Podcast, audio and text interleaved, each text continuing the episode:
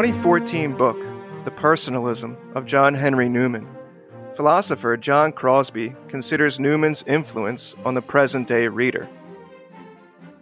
Well known is the motto that Newman formulated for himself as cardinal and placed in his cardinal's coat of arms Cor ad cor loquitur. With this motto, Newman seems to say that he has always wanted to speak from the heart and has always wanted to reach the hearts of those whom he addressed. We should understand the talk of heart as forming a contrast with the mind or intellect. Newman means that he does not want to speak only out of his intellect and does not want to address people only intellectually. Later, Crosby continues. But what about Newman's influence on us, on us who did not know him in Oxford and were not his contemporaries in England? We live in a later century, and having no direct personal acquaintance with him, we know him mainly through his writings. It might seem that Newman was able to exercise personal influence only on those who knew him personally, and that on us who come later he exercises mainly the intellectual influence that he contrasts with personal influence. So it seems, until we consult our experience of Newman. And then I, we find, to our surprise, that his personal influence reaches us too.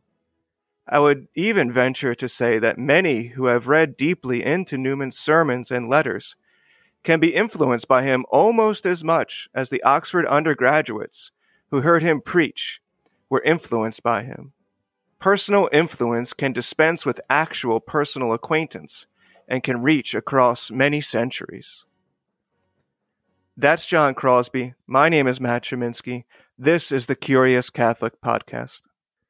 My guest for today's episode is Dave Delio, who is president of the Newman Idea, a not for profit dedicated to teaching interdisciplinary courses which helps students at public and private universities integrate their faith with their majors and careers. An associate professor of theology at the University of Holy Cross, he remains firmly committed to higher education and developing in students a habit of integral knowing. Dave also serves as board treasurer of the St. John Henry Newman Association. He completed his doctoral work at the Catholic University of America. And what Dave and I discussed today is, in a way, very much in keeping with what Crosby was describing in this episode's open. That is, the ways in which we exercise and are subject to personal influence.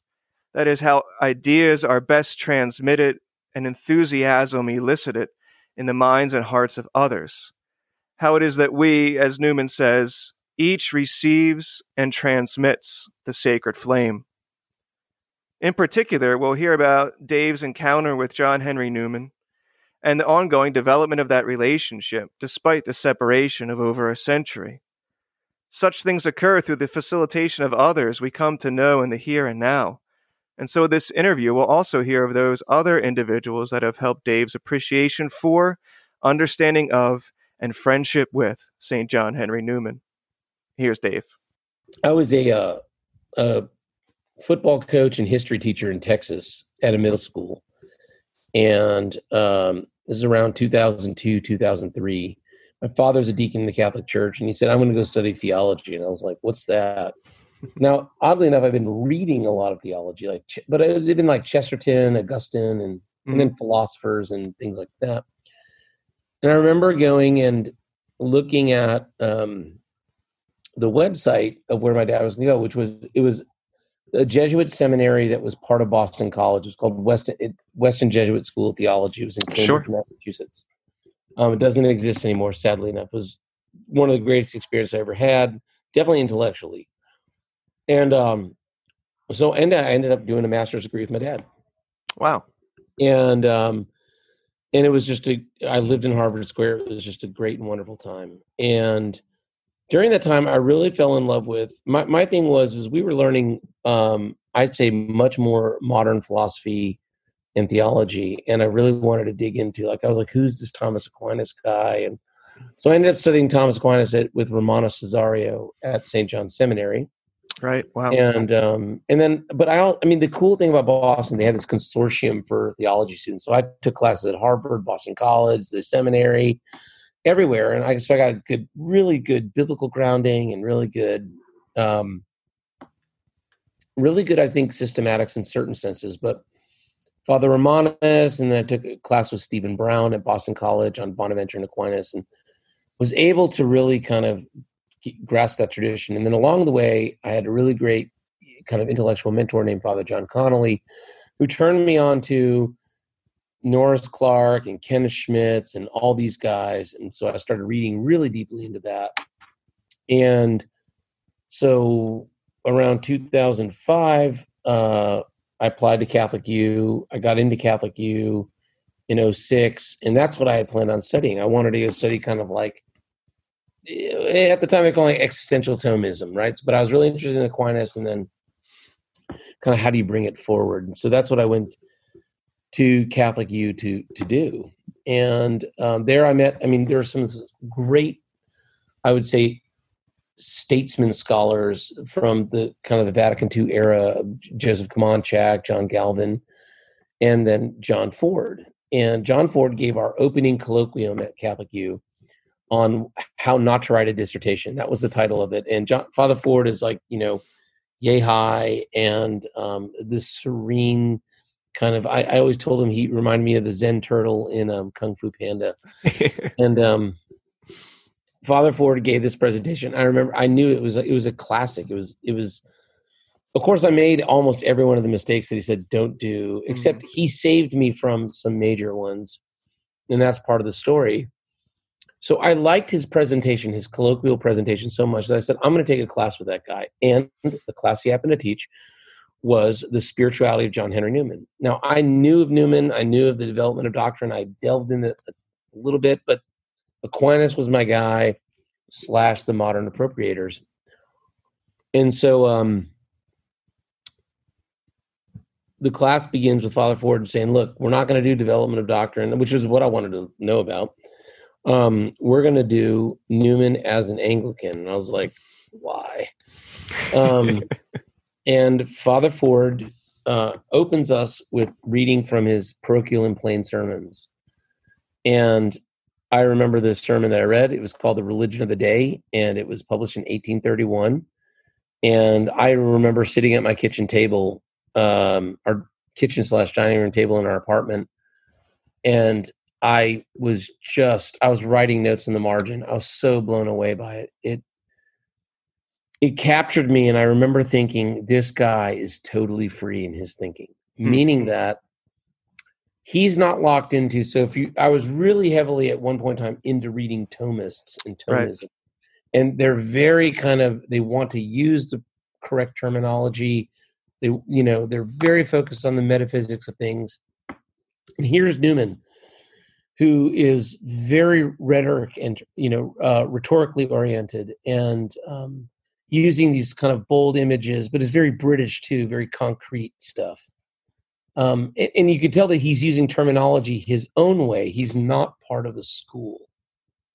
Um, or it's, or you could say, as Father Ford, it was very Oxonian for him to do that.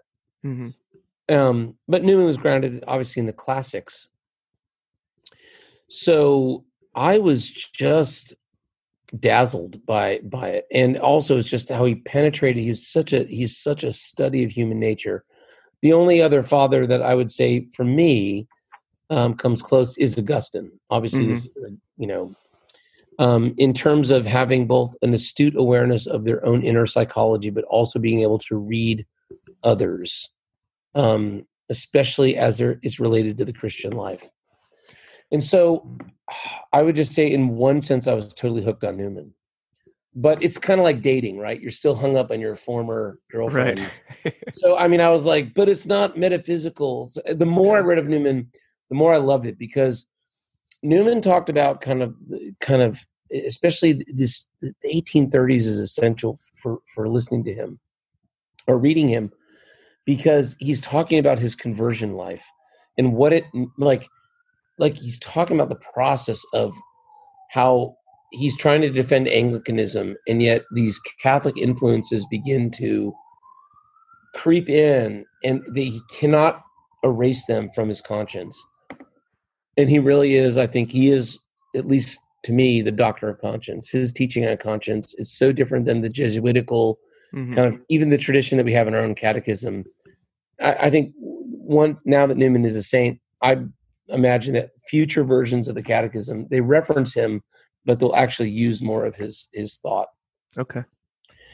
and i re- i was just caught up into it um and um i didn't even care about the development of doctrine by the end of the course and i remember father ford had me read his oxford sermons and which are i mean breathtaking in their intellectual ability and you realize he's preaching it's a sermon but it's like a probably in a 45 minute to an hour sermon preached. Hmm. and um i did his 13th oxford sermon on the nature of um is called implicit and explicit reason. But the, what newman is kind of exploring is how does faith become enmeshed in our natural reasoning processes? But he's also laying out the, the foundations of how do you begin to defend that which can't be fully articulated and that's what really struck me because newman is working this out in his own life. This is 18 he writes a sermon in 1841 i believe or no uh, yes i think 1841 he's kind of in the throes of his own catholic and like uh, the begin the real stirrings of his catholic conversion are happening. But newman's also trying to tell his the listeners at st mary's where he was preaching at oxford just because you can't give a straight up rational account of your faith does not mean a it's unreal does not mean it's emotional. It's simply implied in all that you're doing. Now a goal of the christian life is to help make it explicit.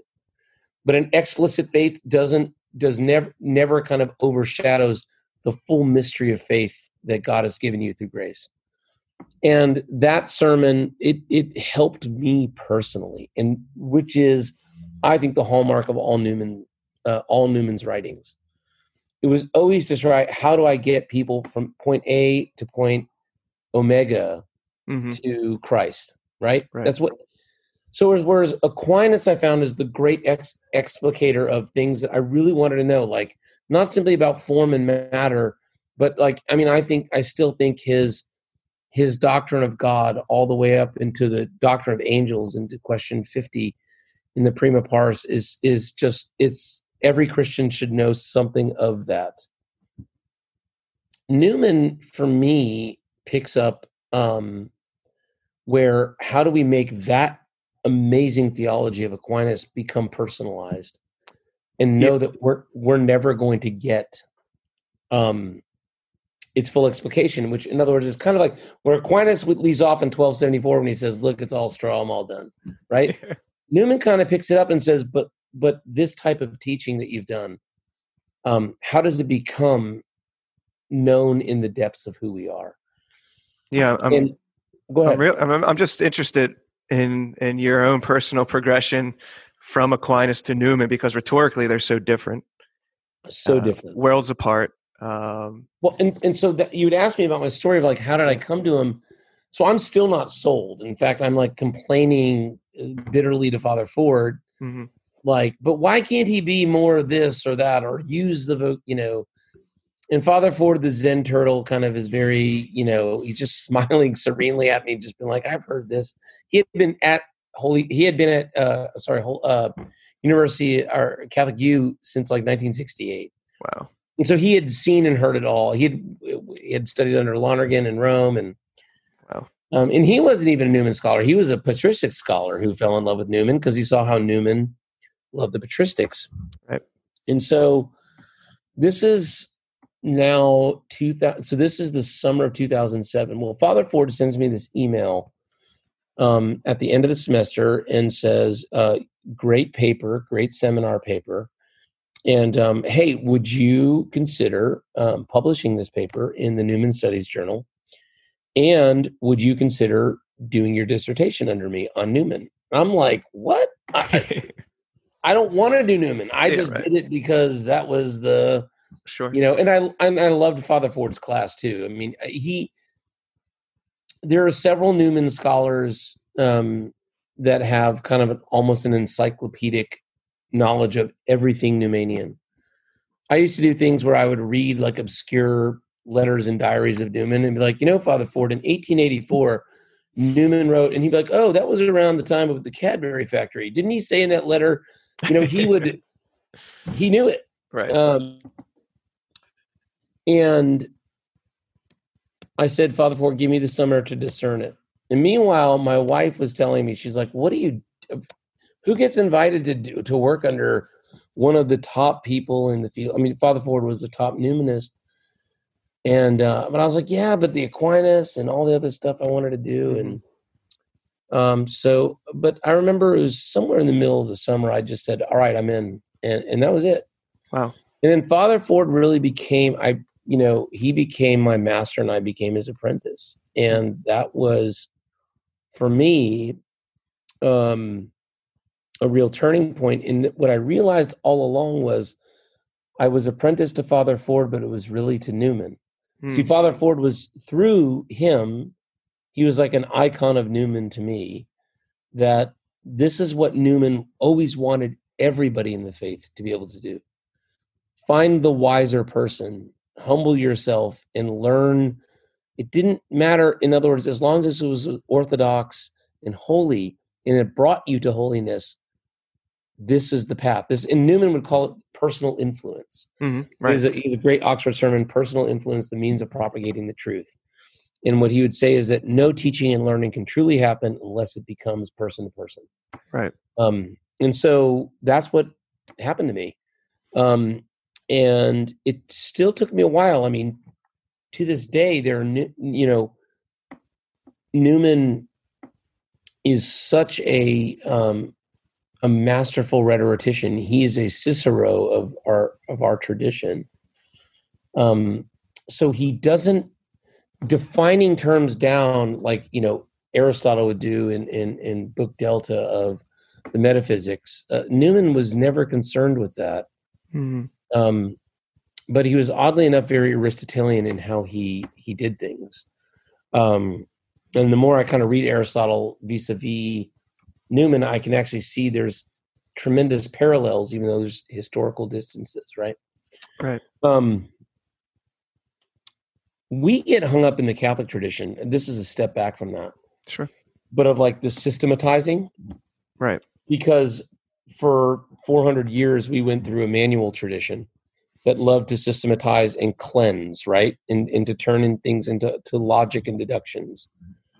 And I would say that that was an unfortunate product of the, the Protestant Reformation. In other words, where you have the the magisterial Protestants beginning to define doctrine in a new way, we had to have a response. Right. And so we also we were also caught up in kind of you know the scientific age of precision of writing.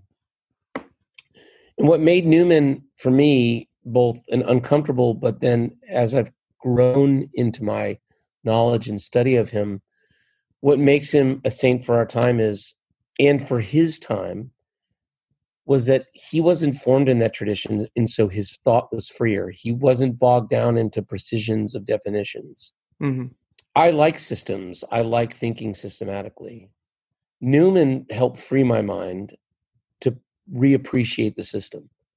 See, Aquinas was not a systematic thinker. He was a dialectical thinker Sure. who happened to try to bring things into an array that conformed to the truth of who God was. But systemized thinking really doesn't happen until Suarez in the 16th century, and then it gets taken over by both really by the Germanic tradition.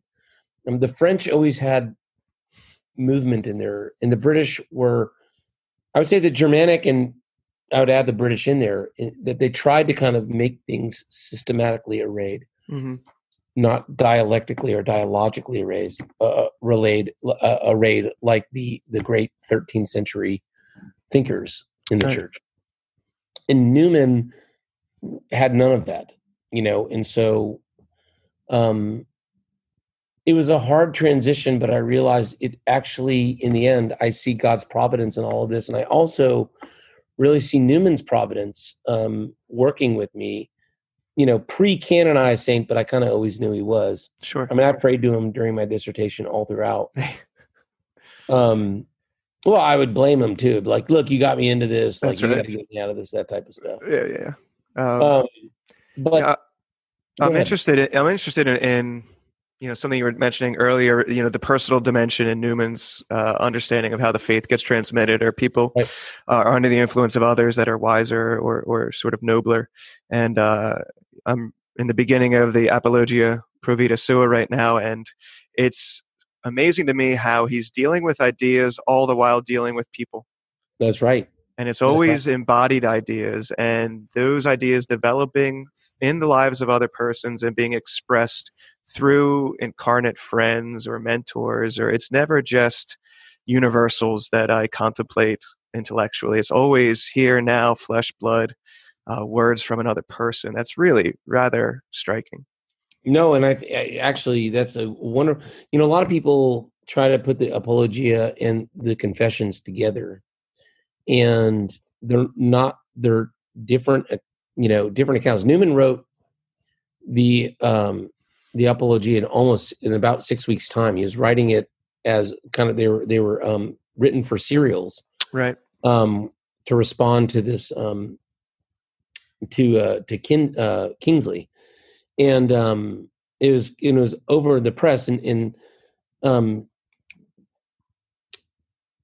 Cyril O'Regan at Notre Dame had said that, and I think he's right that it's it's it was a forensic account. So Newman was on trial for his life in so many other ways too and so but it's also like it's just how the british reason. They love to reason like mentioning names and places. They're they're an earthen mm-hmm. like earthen and kind of personal is and also the particular. It's no it it it doesn't strike me at all as strange that nominalism also wrote, arose in england. Mm-hmm. and that analytic philosophy that's hyper focused on logic in particular is also happened there. That's just a function of how that culture reasons. And so Newman does that. But I think what you're saying about how he would never say an idea came to me, but it came to me through Edward Hawkins or Richard Whately or Richard, you know, Richard Hurrell Froude um, is exactly right. He's not name dropping to say, I'm just doing this. Mm-hmm.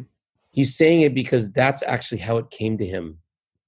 Um, he doesn't spend a lot of time telling us where all his book ideas come from. Mm-hmm. He talks about he read Hume, he had read Locke, um, but in the Apologia, it's it's it's the people who are mediating, and then obviously the fathers like Athanasius becomes very important to him. But it, it becomes important because the students and and Pusey and others kind of show him the importance of of, of the fathers. And um, the other thing is, it, it, made, it made me think about what you know also in respect to what you said, uh, Alasdair MacIntyre, while I was doing my dissertation, we wrote mm-hmm. back and forth. And um, MacIntyre has this um, line in Whose Justice and Which Rationality, where he talked about, you know, how Bentham was such a terrible thinker. Um, but he also had a line in there about how Newman was really one of the first people to inspire him to think about how reason is embodied in traditions. Okay.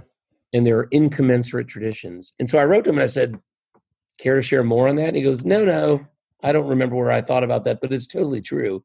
Newman will make you think that way. And I think your comment really um, uh, addresses that fact that everything for Newman, how he learns the faith and how the faith should be moved, is person to person, um, in body and incarnate. And it seems to go along with uh, his choice for his cardinalate motto, right? Cor cor loquitur, right? And right and, and is that sort of just the the coalescing of everything that had preceded for him? You know, he's just sort of putting an emblem to what had always been the case for him, or is he is that a development for him that he well, would choose that? You know, at that time he was reading Saint Francis de Sales, and he he honed in on um, what de Sales was saying, and it, it was in one of his letters. Um, and he would he would put Saint Francis de Sales and Saint Philip Neri as really the two Catholic saints that moved him forward, which I find amazing because Newman does not say like the great intellectual saints like Augustine or Aquinas became his figures. It was the great spiritualists, mm-hmm. you know, the great man of heart, which is Saint Philip Neri of joy and heart, which are not Newman's character at all. Saint Francis de Sales. I mean, it's just it's amazing. Um, when you see it that way, and I would say that Newman, um, his temperament was definitely melancholic, mm-hmm. um, and almost like an acerbic me- melancholic in certain regards. But he also had a choleric element to him that was bold and and in what he did and, and how he acted, which is not to Sales. No, was neither Nietzsche, uh, uh, Neri or uh, sales. Those two saints are interesting in and of, in and of themselves because you mentioned Newman's interest in the fathers, uh, but those two saints are sort of Catholic Reformation saints in that era. Uh, so was that is that an accident or is that something Newman would have been drawn to? The sort of that That's dynamic of history. Well, and you know, if I, I, guess if there was the intellectual saint of Newman, it is Athanasius. I mean, I think that's that's really his his um, where he centered himself. Um, you know what? That's a really good question. You know, Newman was very interested in the Anglican divines that followed the Reformation, but that kind of that they were the real reformers of of the Anglican Church in his early life, and he, he still saw much truth in them. Um, I don't know if that's a really interesting question. I don't even know if anybody's explored that. You know, those two saints who were so important to him in his spiritual life, how that correlates to the Reformation. But that's a I mean, that's that's there's a paper or a book out there waiting to be done on that because no, it's a really yeah. because Newman, um, uh, Brad Gregory and I, who he, Brad Gregory wrote the Unintended Reformation, which is a really um, mm-hmm. I think fascinating book, and we've corresponded over the years. And I've said to him, I said, you know, Newman really um, articulated your thesis, you know, 150 years before you did um, so you're, I told, you know, in, as, instead of a matter of compliment, like you're in great company. Newman saw that the Reformation was really the shattering of the Western intellectual and spiritual tradition, and it's it it's what gave rise to modernity, or what Newman calls liberalism. Mm-hmm. And so, because in other words, when the body of Christ fractured the way it did and how it did in the Reformation, so I wonder if those Catholic saints. I, I, I here's what I would say. I could comfortably say I don't think it was anything conscious. Mm-hmm. Like like Newman wrote, this is why. But um, I do think that there could be. It, it is a surprising fact of why they're correlated at that period of time and why that resonated so deeply with Newman's spirituality. Right. Um, but heart speaks to heart. What I want to say about that is Newman felt things deeply in his heart. Um, everything. He took everything to heart. I mean, that's kind of a trait of a melancholic. And um, from his sister's death to his father's death to um, the death of friends, um, but also just what he felt sometimes wrongly and rightly as betrayals and all these other pieces that we would see as sometimes you could see them as failures of character, except I would just see them as just very human elements because Newman would also, knowing when he would fail, you can see it in certain of his writings where he's kind of asking for grace, he's asking for forgiveness in, in in his own ways because he always wanted if especially if he felt betrayed or abandoned or if he did it to someone else he would always want their hearts to kind of reconnect. And i think that that just became i'm sure when he came across uh, francis de sales writings and i believe it was in the 1840s when he's in rome um, and that's the time when he discovers st philip neri too in the oratory that's where newman i think starts to hone in on this really is who he is. Mm-hmm um, and it grows. I mean, obviously, he doesn't choose cor cor until um, the 1870s or 1879. Right. How does this all play out? This heart to heart focus in his ideas uh, regarding education and maybe what you're trying to continue to do with the Newman idea. Good question. Um, well, it was about three years ago, two and a half, three years ago. I met a fellow named Don Briel, mm-hmm. who is the great founder of Catholic Studies at University of St. Thomas. And Don was a Newman guy. In fact, Don, Don had said, "Oh, you know, I read your book," and I said, "Well, you're like the first person outside of my family that I forced to read."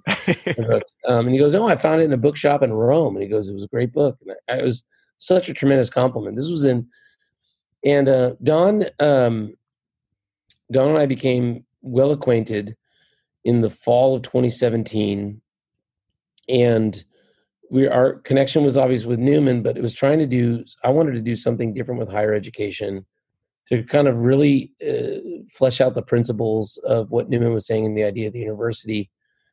And I wanted to do it at. I was at the University of Holy Cross in New Orleans, and Don said, "Well, why do it at a Catholic college? Why not go to a secular college?" I was like, "Well, there's a million reasons. Number one."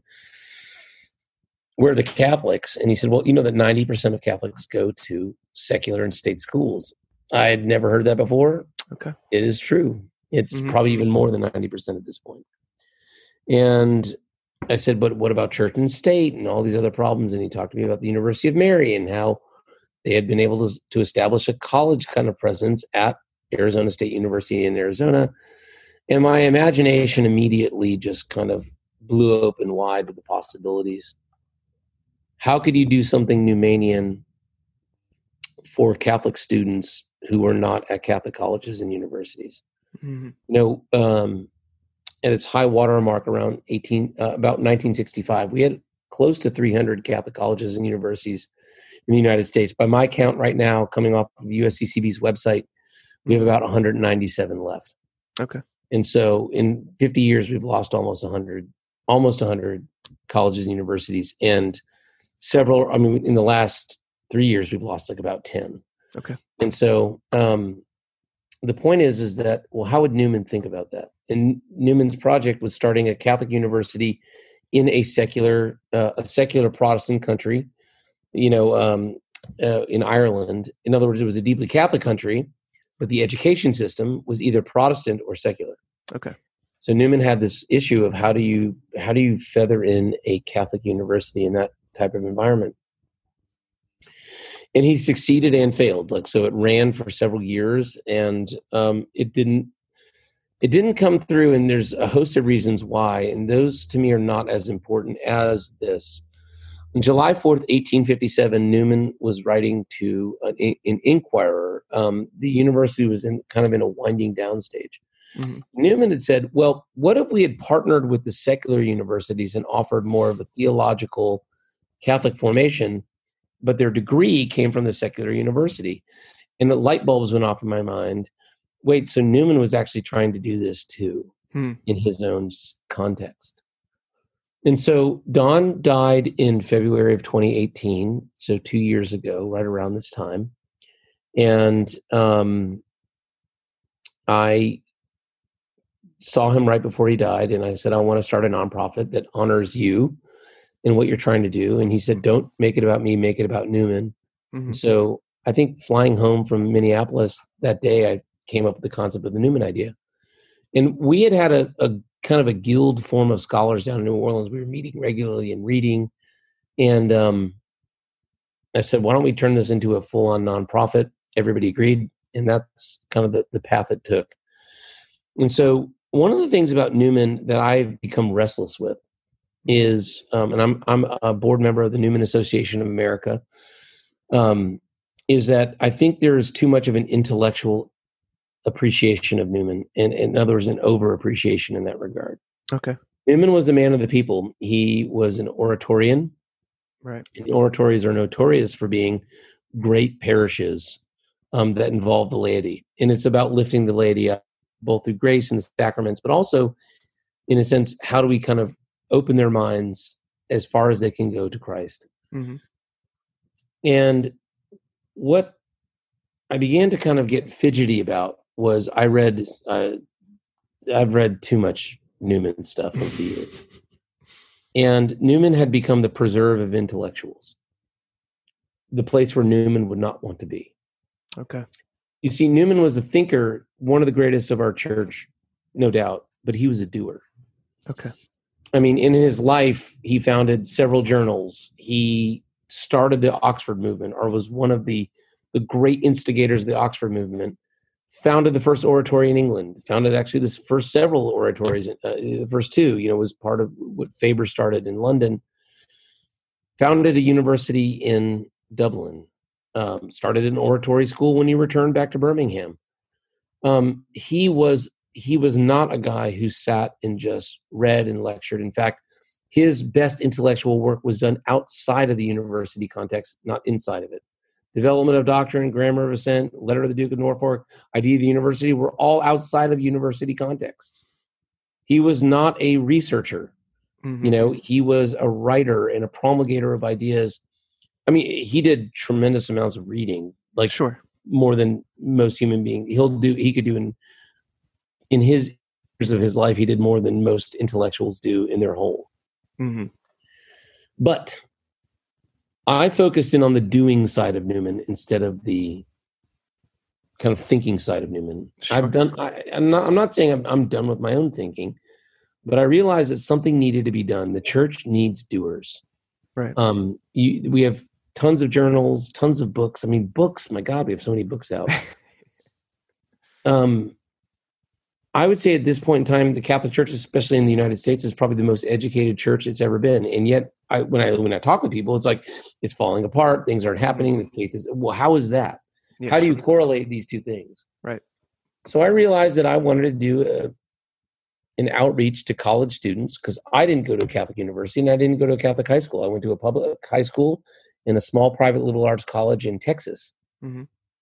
I had no one to answer questions, the real questions, or the or, or debate me and raise the issues that I needed to hear. I, when I was in Texas, I kind of argued. I got tired of it, but it was like you know evangelical Protestants um, and uh, the great group of people, but I just wasn't interested in what they were saying. And the Catholic campus ministry on my campus, I had no draw for it. But if someone had asked me about, you know, um, what is the nature of evil or why, you know, why God, um, I wanted, I wanted to debate those things. I look back at my college. I wish people had Sure. um, talk to me about that stuff.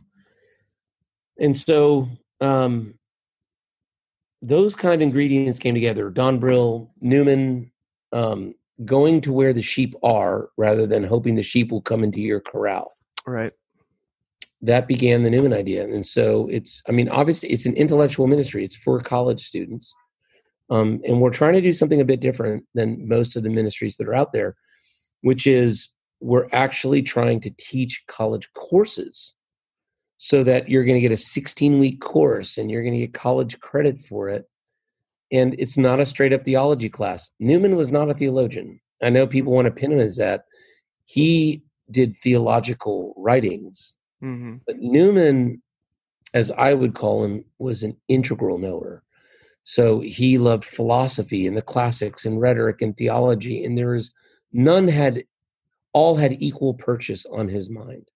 And so what we want to do with college students is say, you want to be a business major or you want to be an engineer or a nurse, great. But we want you to be able to think with your faith in all things that you're doing because most likely your career is going to change. But Right. your faith, along with what you're learning, can always keep adapting. That's what like kind of integral knowledge is. And so this is why your your tagline, your slogan, uh, in other words, is the communicating the gift of integrity. Then is that That's right. And Newman and Newman actually it's from a Newman quote okay? in his uh, uh, one, a series of essays he wrote. It's in a book called, now called "The Rise and Progress of the University." Um, Newman has this. There's a, a chapter on it's uh, called "Colleges and the University," and Newman talks about how in, the integrity of anything is a gift super added to it to make it better than it can be itself. And so, what we think is if you have faith, you have an intellectual virtue that makes you better than you were without it. But if mm-hmm. you don't use it, if you don't exercise it properly, it becomes kind of, sh- as you know, the, the, the parables, it becomes shriveled up and dried up or put away, or it becomes sentimental. Right. And Newman was absolutely, absolutely dogged on this point. When he left his evangelical faith when he was young, he was absolutely clear that faith had to be seen in relation to intellect and reason, as it could touch and dwell in the emotions only to bring them out into the reasoning faculty, if you will. hmm And so, what we want to do with our students is say, don't suppress it. Don't think your faith is simply about your worship or your prayer life. You have to see it as engaged with everything you're doing on your campus and in your life. But the way we want to do it is not simply to give a talk or a lecture on it. We actually want to say, here's how it works. Come into a class with us. We're going to have it's seminar style. hmm We're going to be reading difficult readings. You're going to be writing difficult things, but you're going to be thinking integrally. How does your faith connect to these things? And then how does it connect to your course of studies? We're at Tulane University right now, and I would say that our first semester of doing this, it it worked out better, far better than I thought. In his sermon, Personal Influence, the Means of Propagating the Truth, Newman wonders how, despite all the difficulties besetting the communication of the truth error, wickedness, ignorance, and all the tools at their disposal how is it that this truth has nonetheless been transmitted down the years? Newman says, I answer that it has been upheld in the world not as a system, not by books, not by argument, nor by temporal power, but by the personal influence of such men as have already been described, who are at once the teachers and the patterns of it. Men persuade themselves with little difficulty to scoff at principles, to ridicule books, to make sport of the names of good men, but they cannot bear their presence. It is holiness embodied in personal form which they cannot steadily confront and bear down, so that the silent conduct of a conscientious man secures for him from beholders a feeling different in kind from any which is created by the mere versatile and garrulous reason. Each receives and transmits the sacred flame, trimming it in rivalry of his predecessor, and fully purposed to send it on as bright as it has reached him. And thus, the self same fire, once kindled on Moriah, though seeming at intervals to fail, has at length reached us in safety, and will in like manner, as we trust, be carried forward even to the end. Thanks to Dave Delio for his time and insight into the life and work of John Henry Newman. Please do check out the Newman Idea, links for which can be found in today's show notes. And this wraps up our four part series focused on Newman. If you missed any of the earlier installments, you can go back and give them a listen. There you'll find Dave Deavel talking about Newman and other non Catholic Christians, Bud Marr talking about Newman's ideas concerning the development of doctrine, and Katie and Jules Van Schaijik discussing Newman's personalism, which in a way uh, was on display in today's episode as well. So the next personality we'll be looking at is the great Franciscan philosopher and theologian Blessed John Duns Scotus, who was one of the great thinkers of the High Middle Ages. And so when we come back in a couple weeks with that first episode, we'll start with a general look at Scotus and just sort of an overview of some of the main themes and accents of his thinking and work. So I'm excited to to get those together and put them put them out there. Until then though, let's continue journeying further up and further in.